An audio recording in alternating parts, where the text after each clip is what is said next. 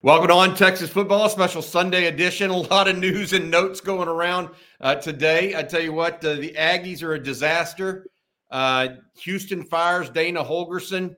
Uh, the coaching carousel is in full effect right now. Uh, I'm Bobby Burton, joined by Gerry Hamilton. This hey, is- hey, don't don't forget Billy Napier's lack of football awareness, situational football awareness last night in the half against Florida State.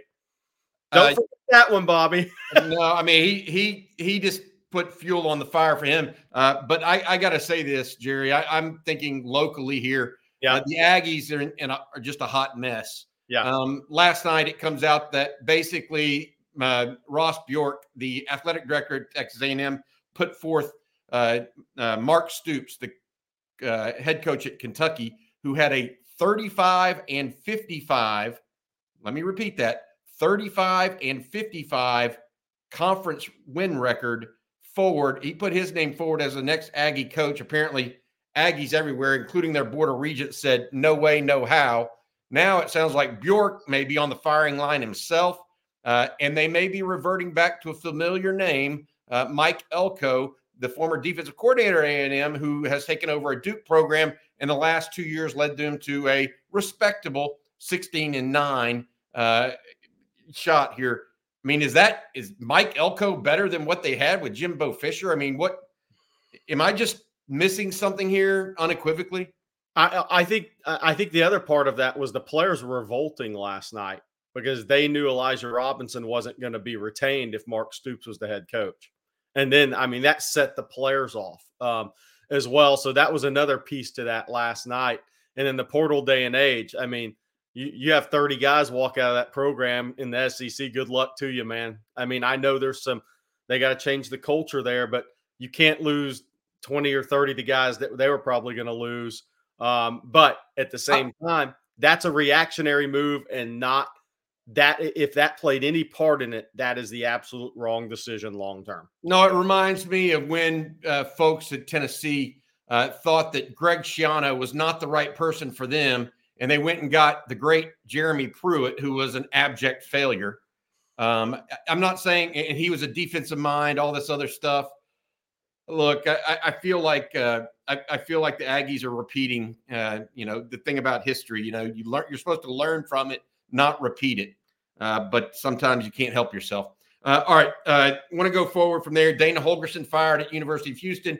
Gary Patterson's name's been linked to that. Jeff Traylor's name uh, likely to be linked to that as well. Uh, it, we don't know what Baylor is going to do. At least they haven't said anything as the time at the time we're recording this.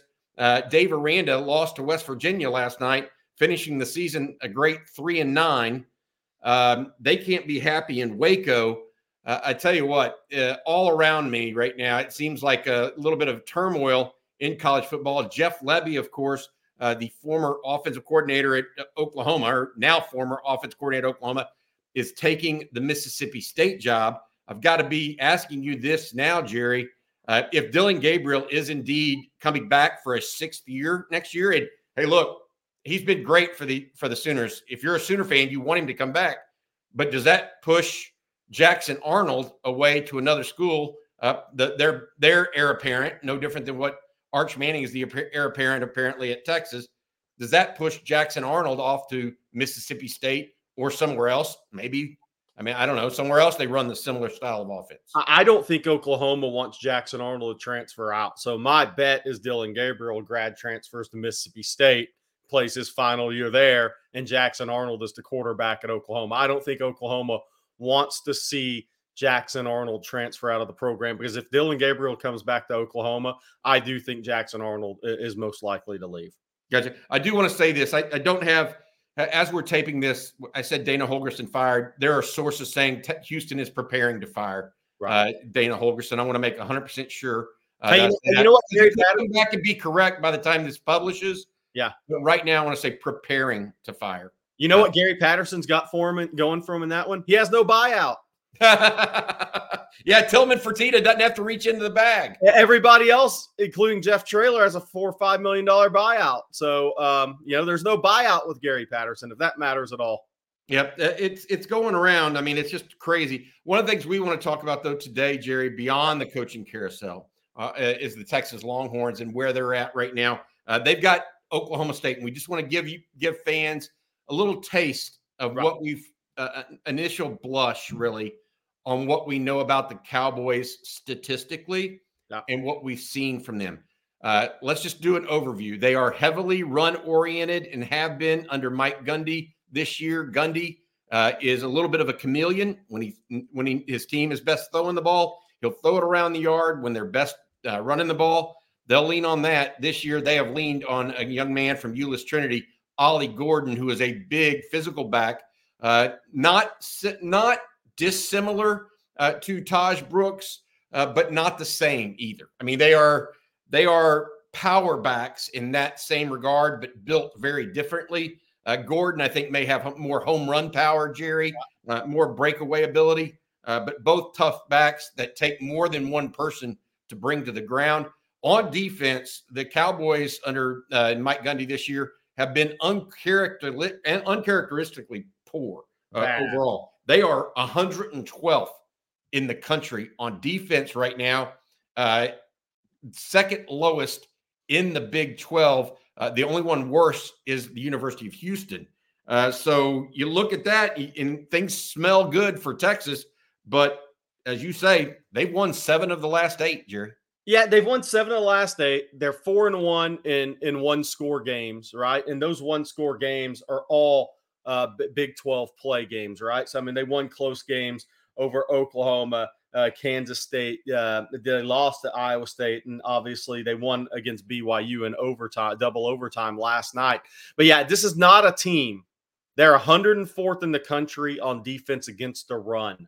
Uh, that is not good. Um, I mean, that is not where you want to be. Oklahoma State also also struggles on third downs offensively. They're 76 in the country at only 37.5%. Gundy talked about in his press conference last night. But defensively, Bobby, I mean, I, I'm just going to throw some numbers out here that are crazy. I mean, against the run is where Oklahoma State's gotten smoked in Big 12 play. They gave up 220 to Kansas State. Uh, they did hold Kansas to 90. They gave up 226 to West Virginia, 277 to Cincinnati, 293 at UCF in their worst performance of the year, while maybe South Alabama when they're rotating quarterbacks. U of H can't run the ball and had 130. And BYU's not a good offense that ran for 130 last night. I mean, they struggle against the run. Uh, what they did offensively was so interesting, and I'm sure we'll talk about it all week. Was early in the season, Gundy was rotating three quarterbacks every two series and they were more of a zone run scheme.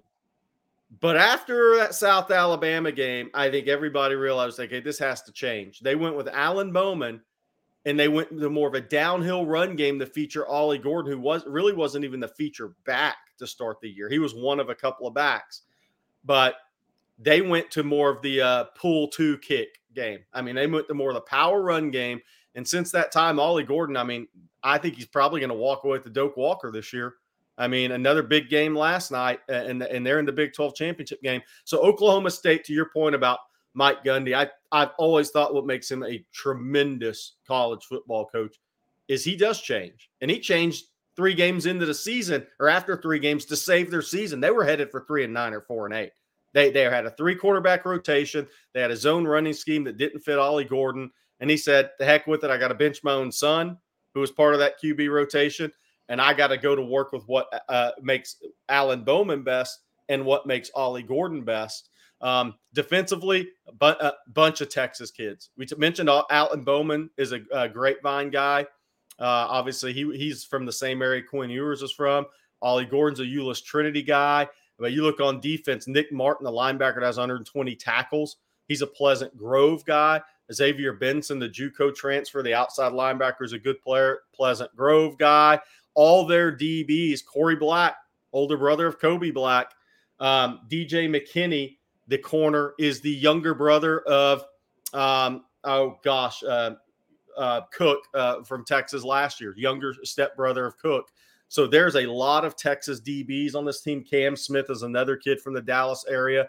They're all Texans as you as you would expect with Oklahoma State. But Bobby, Oklahoma, let's just be clear. Oklahoma State has their work cut out for them. I think Texas is going to be a heavy favorite in this game for good reason, um, because Oklahoma State's offensive line, I think, is going to struggle against the Texas defensive front.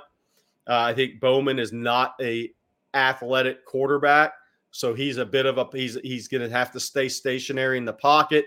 Oklahoma State, Brennan Presley, the slot receiver, is a quick darting guy that has 76 catches for about 750 yards, pretty good return guy. But their outside guys are a lot like Tech. They don't have speed. So Texas is going to be able to press those guys and play aggressive uh, against this Oklahoma State team. And defensively for Oklahoma State, I think up the middle, they're not as strong as they used to be. And that's going to be, create some issues. Um, and Kendall Daniels, an NFL prospect at safety, but they just don't have enough guys on defense for me. They don't have the rotational depth on the defensive line, and they're not they're not as talented as they used to be. I've got a couple of notes here to, to go over with you and see what you think, Gerry. Uh, you mentioned that Oklahoma State was in the 70s uh, on third down conversion. Texas is in the 90s. Yeah. So Texas not doing too good there. The big difference here, at least statistically, I, look, even on offense, Texas total offense right now, number 14 in the country, Oklahoma State, number 30. Not a significant difference, no. right? But to your point, defense is w- really, really significant. Texas, number one in the country right now uh, in third down defense. Oklahoma State, number 79 by comparison. So number one versus number 79 on third down defense. Red zone defense. Texas, number one in the country allowing only 13 touchdowns in 32 red zone appearances. Oklahoma State, meanwhile, allowing more than 50% in the red zone, 18 of 28. I guess that's more like 65% touchdowns. Uh, so, very clear differences, not so much on offense, where Mike Gundy has found a way uh, to move the ball, uh, but definitely uh, that issue uh, has been seen where uh, there is a statistical difference on defense and between these two differences. And that's not surprising given what we know of this Texas football team. No, absolutely. Um, and uh, I keep adding to that. Alan Bowman threw a pick six last night, threw two interceptions. Uh, the guy did a really good job guarding Presley. So Bowman has 10 touchdowns, 11 interceptions this year. When you need mealtime inspiration, it's worth shopping Kroger, where you'll find over 30,000 mouthwatering choices that excite your inner foodie. And no matter what tasty choice you make, you'll enjoy our everyday low prices, plus extra ways to save, like digital coupons worth over $600 each week. You can also save up to $1 off per gallon at the pump with fuel points. More savings and more inspiring flavors make shopping Kroger worth it every time. Kroger, fresh for everyone. Fuel restrictions apply. Seeking the truth never gets old. Introducing June's Journey, the free to play mobile game that will immerse you in a thrilling murder mystery. Join June Parker as she uncovers hidden objects and clues to solve her sister's death in a beautifully illustrated world set in the roaring 20s. With new chapters added every week, the excitement never ends. Download June's Journey now on your Android or iOS device or play on PC through Facebook Games. So I mean, a quarterback that has played most of the season has more interceptions than touchdowns, and that's because they don't have speed at wide receiver. He's having to force a lot of balls into tight contested coverage, tight windows, uh, and I think that bodes really well for Texas. But yeah, it, red zone. I think Oklahoma State all to, all told is 70th in the country, giving up uh, 84% scores in the red zone. So they got this is a really good matchup for Texas. You got to go out and play the game. You got to go out. Look, the one thing is for Texas, Collin Oliver can get after the quarterback. Now he has six sacks, but he's caused four fumbles this year. So he's a guy that can cause a turnover. So locating, playing well against that. That's Oklahoma State has 24 sacks this year as a team. They have 11 interceptions, 10 forced fumbles, four of those by Collin Oliver. 24 sacks, not a big number after 12 games. I mean, Collin Oliver has 25% of those sacks. So they do a good job on Collin Oliver. Oklahoma, Oklahoma State will have a tough time getting home. Right. And Collin Oliver may be the best edge pass rusher in the Big 12. Right. That yeah. this is the guy that that you could have circled because he had I think he had eight sacks as a true freshman, had an off year last year, was injured a little bit, came back this year and and has had another good year. They, they have a couple of guys on defense that I would categorize as playmakers. Yes. Oliver is one. You mentioned Daniels as well. Uh, Zach Martin, another guy. They've yep. got a couple of guys. What they have on defense isn't necessarily that, you know, the depth of a Texas, but they have a few playmakers. And if those playmakers step up and make big plays in big times, it, it is what you get. Nick Martin, the linebacker from Pleasant Grove, he is the best linebacker that's the least talked about in the Big 12. He has 120 tackles this year, six sacks, an interception. I mean, he's a guy that, like you said, he's a playmaker. He has a nose for the football. He puts his hat on the football, um, and he can rush the passer. Uh, he can come from that linebacker spot and rush the passer. Uh, so they got two guys really that you, you, you watch for one on the edge, Collin Oliver, and one at linebacker, Nick Martin. The key with Nick Martin is is Oklahoma State going to bring him a lot on pressure and take the chance that he's not there. I mean, it's almost a re- high risk reward game for Oklahoma State for me because I guarantee you they're going to look at this game and say, "We're talent wise, we're overmatched." and we're, we're they're going to have to take some risk. I mean, you saw what BYU did to Oklahoma State last night. I think you're going to see Oklahoma State try that against Texas Saturday because they're overwhelmingly uh, Texas has an overwhelming talent advantage in this game. Well, and and let's be clear, uh, Oklahoma State outclassed Texas a year ago in Stillwater, c- completely confused Quinn Ewers with their yeah. defense, uh, and you know Texas spit the bit in the second half. Oklahoma State uh, went on to win. Of course, that was with a different quarterback in Spencer Sanders. But you know, I, I don't know here, uh, Gerry, what the exact you know outcome will be. We we don't know that. Texas is favored by a healthy 11 and a half points, I believe, right now, or uh, in between 10 and a half and 11 and a half.